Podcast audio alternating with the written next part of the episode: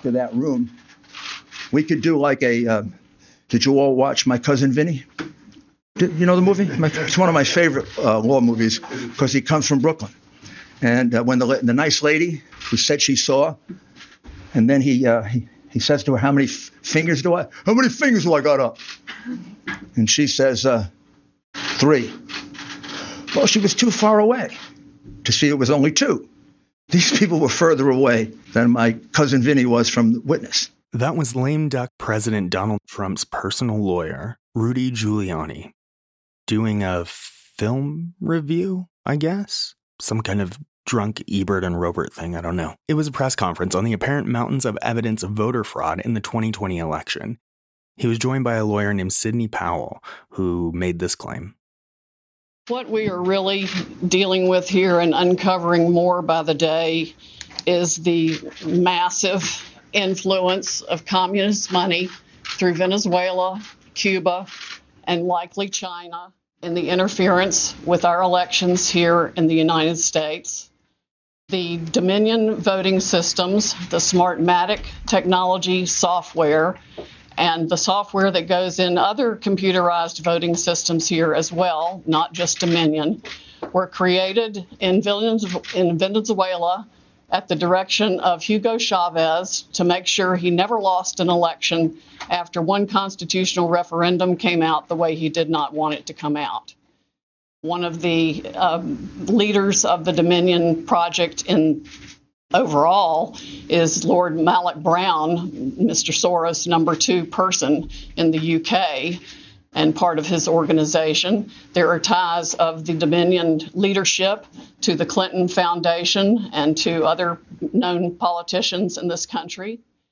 One of the Smartmatic uh, patent holders, Eric Coomer, I believe his name is, is on the web uh, as being recorded in a conversation with Antifa. I mean, that was basically right wing Mad Libs. Okay, we need uh, two communist countries. Oh, uh, Venezuela and China. Yeah, okay, good, good. All right, we need a democratic charity that serves as a front for nefarious activities. Mm, Clinton Foundation. Oh, perfect. So this one says something about Epstein. Mm, I don't know. The president was pretty good friends with him. Yeah, well, that's true. We need something made up and linked to communism like the political trope of the outside agitator used since the late 1800s anytime the government wants to discredit legitimate protests by citizens to pivot from the actual issue and justify otherwise unjustified violence on said citizens. Oh, it's been a while since I've Googled the outside agitator trope. Uh, Antifa. Now, Sidney Powell is calling this effort Unleashing the Kraken because she's super original. But it does make sense to me because Kraken is also the name of my favorite black rum. And after listening to that entire press conference, I wanted to unleash several bottles of it. I mean, this would be the craziest, the most incredible criminal operation pulled off in American history if it were true. But don't take that from me. Take it from this guy. What Powell was describing would amount to the single greatest crime in American history. We took Sidney Powell seriously. We had no intention of fighting with her. We've always respected her work. So we invited Sidney Powell on the show. We would have given her the whole hour. We would have given her the entire week, actually. But she never sent us any evidence, despite a lot of requests, polite requests, not a page. When we kept pressing, she got angry and told us to stop contacting her. When we checked with others around the Trump campaign, people in positions of authority, they told us Powell has never given them any evidence either, nor did she provide any today at the press conference. Powell did say that electronic voting is dangerous, and she's right. We're with her there. But she never demonstrated that a single actual vote was moved illegitimately by software from one candidate to another. Not one. That was right wing pundit Tucker Carlson. If you don't know who Tucker Carlson is, Let's just say that if Tucker Carlson is calling you on your BS, then you have a serious problem with BS. But this whole thing just got a lot stranger. In Georgia, two Senate races that will take place on January 5th will decide which party controls the Senate. Democrats need to win both seats. If they do, they will be evenly divided in the chamber 50 Democrats and 50 Republicans. But it will give Democrats an effective majority because in the Senate, the vice president breaks tie votes, which will be Vice President elect Kamala Harris. The races have unfolded in a fascinating way. GOP leaders have grown increasingly concerned that Donald Trump's attacks on the integrity of the election threaten to depress turnout of the Republican Party's base voters, which are primarily Trump supporters. However, there is some indication that suburban voters who voted against Trump in the presidential election are not thrilled about the attacks on the integrity of the election. And this puts Republican Senators David Perdue and Kelly Loeffler, who are defending their seats in these races, in a weird position. They can't go against Trump because the base of the party will turn on them. At the same time, they can't align themselves with Trump entirely, otherwise, they threaten support from suburban voters who likely split their tickets in the general election by voting against Trump and for Republicans down ballot. But Sidney Powell, who you just heard from, has encouraged Trump supporters to not show up in January until leaders fully commit to fighting for Trump in challenging the results to the November 3rd election, particularly in Georgia. Now, the Republican Party's establishment has started a campaign against Powell and her ally, Trump loyalist and lawyer Lin Wood, who the party is now attacking, claiming he's donated to Democrats in the past. Essentially, a civil war is emerging within the party. We don't have time to go into it too deep here, but I wrote an article this week all about it, and you can find a link to that in the show notes. But the first debates for these two races took place last week, and Republican Senator David Perdue, who is facing off with Democrat Jon Ossoff, didn't do so great. First, listen to how Ossoff answers a question about Trump's attacks on the election. Because, you know, when we think about the Trump presidency and what Donald Trump represented, that kind of leadership really only grows when there's already been a destruction of faith in our political institutions, in our political system. And this corruption is not a problem that taints just one political party. It's a problem that taints the entire political system. Now listen to Perdue's answer.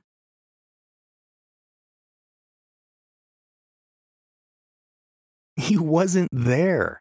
Perdue refused to participate in the debate. Now, Perdue bailed on debates with Ossoff before November as well, but whoever's decision it was to let this debate happen anyway was politically brilliant.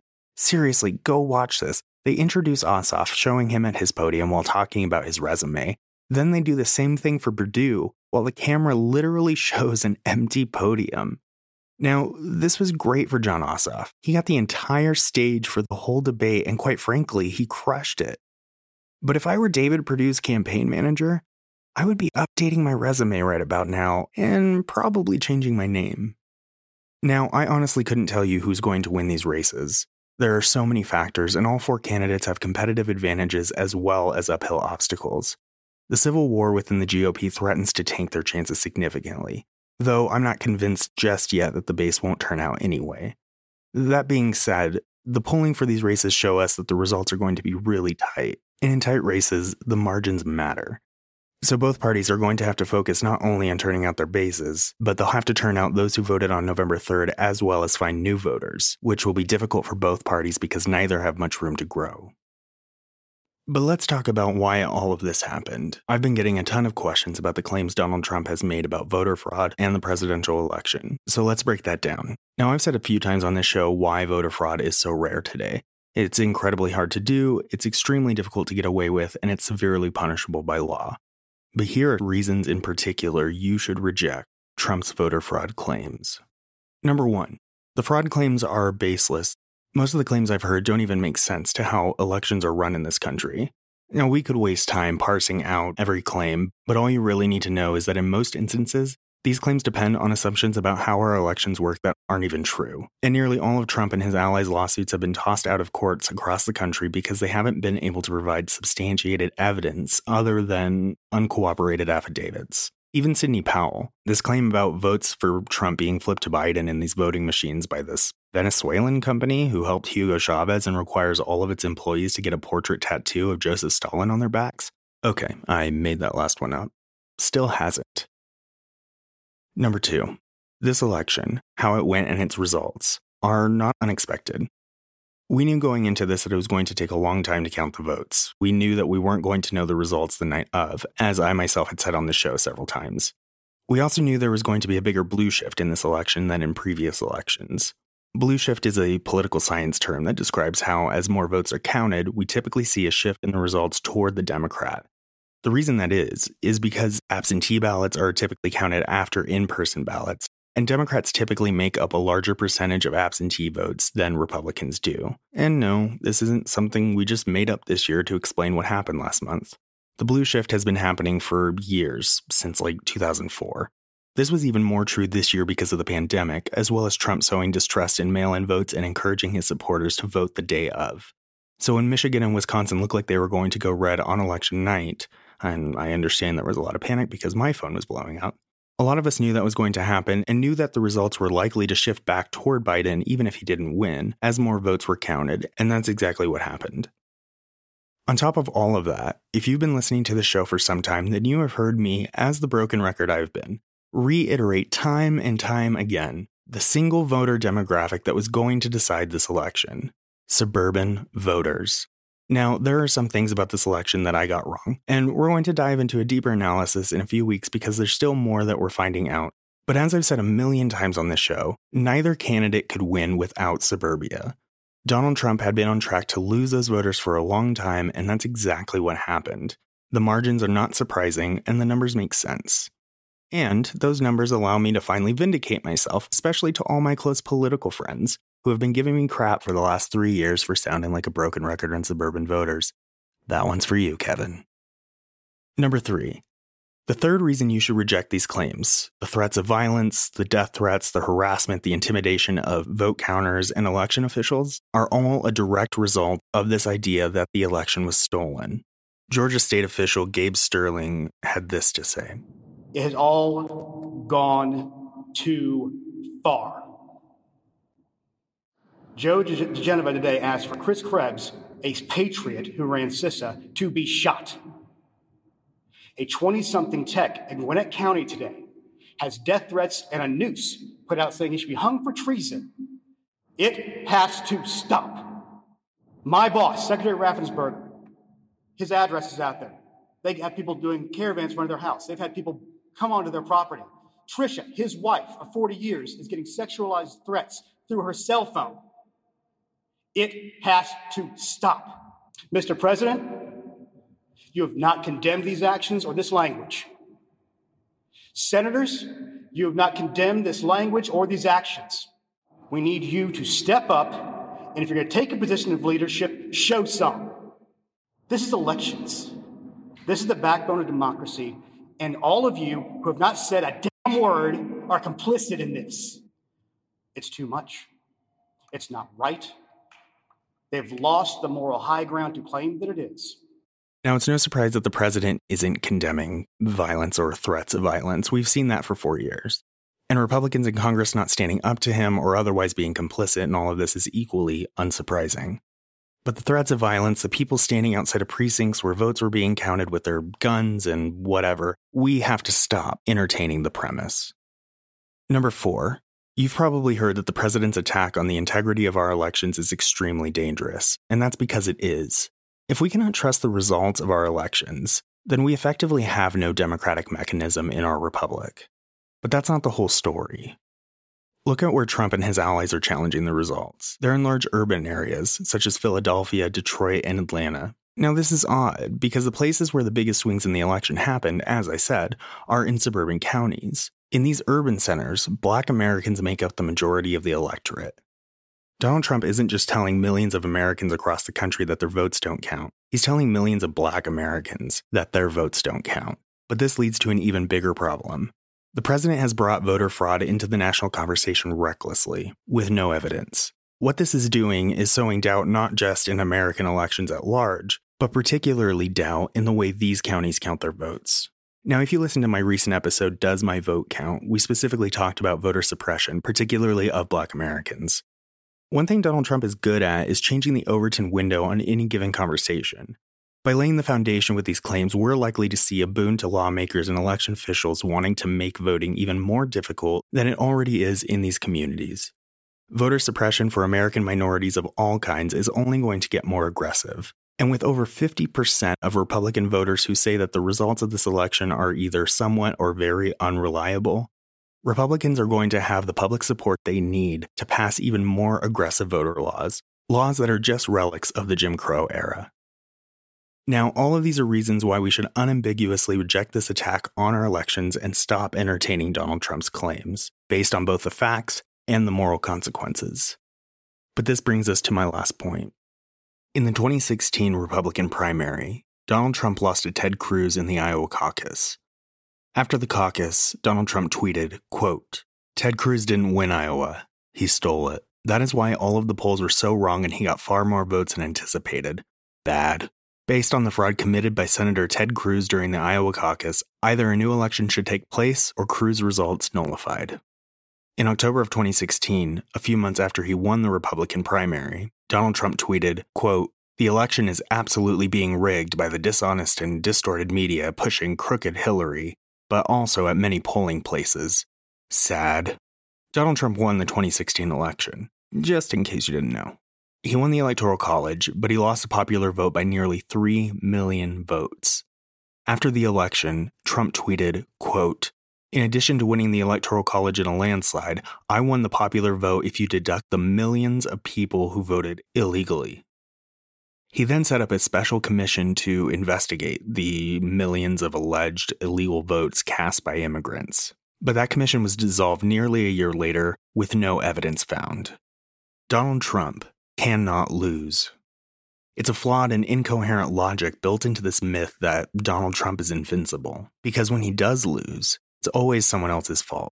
When his TV show, The Apprentice, lost the Emmys, and this is my personal favorite, he tweeted that the Emmys were unfair and this was all politics. Like a ticker tape parade, Trump showers us with a multitude of sprawling excuses as to why all of his businesses have failed, why they should actually be considered successful because real numbers apparently don't matter. In other words, Trump's inability to admit that he lost is old hat. Donald Trump has been doing this song and dance for his entire life. Now, I personally think it's time he gets a new act because the circus is leaving town, but that's just me.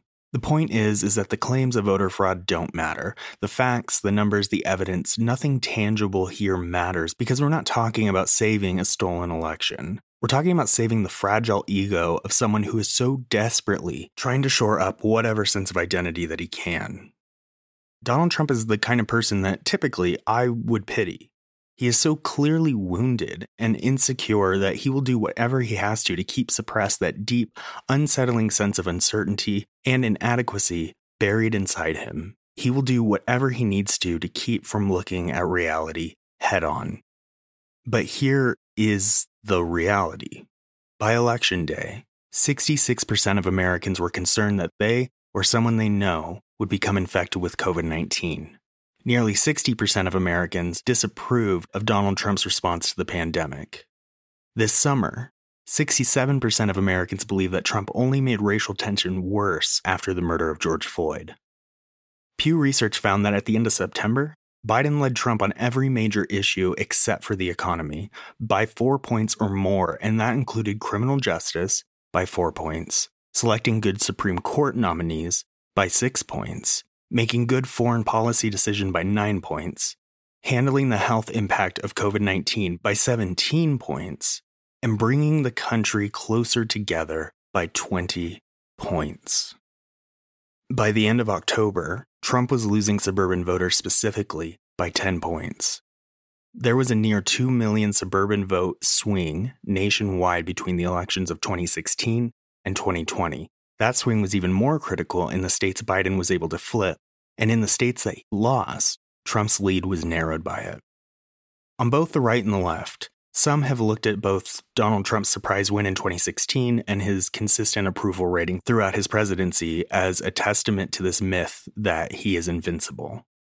But Donald Trump won in 2016 because he flipped Michigan, Wisconsin, and Pennsylvania, all by less than, or just a little more than 1%. And though throughout his entire presidency, Trump's approval rating has remained consistent, never dropping below 40%, it has been consistently low for any president, and it's never gotten higher than 50. That's not invincible. As we've talked about on the show for the last six months, Trump's messaging wasn't working. Yet, instead of heeding wisdom, he chose to double down. So, this idea that Donald Trump could not have possibly lost this election is, just like Sidney Powell's Kraken, a myth. Now, this is the last thing I'll say about voter fraud because, quite frankly, I feel like I've given these claims already far more attention than they deserve. But if there is anything that we can say to wrap up the 2020 election, it's this the lame duck president can refuse truth all he wants to. He can lie as much as he pleases. But electoral math doesn't lie. There is only one person responsible for Donald Trump losing this election, and that's Donald Trump.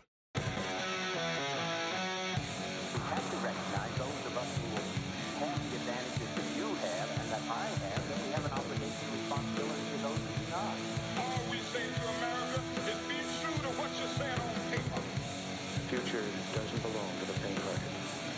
It belongs to the brave. Let me assert my firm belief that the only thing we have to fear is fear itself. This generation did not create most of the conditions and the convictions which have led us to this day. But this generation has a responsibility to resolve them.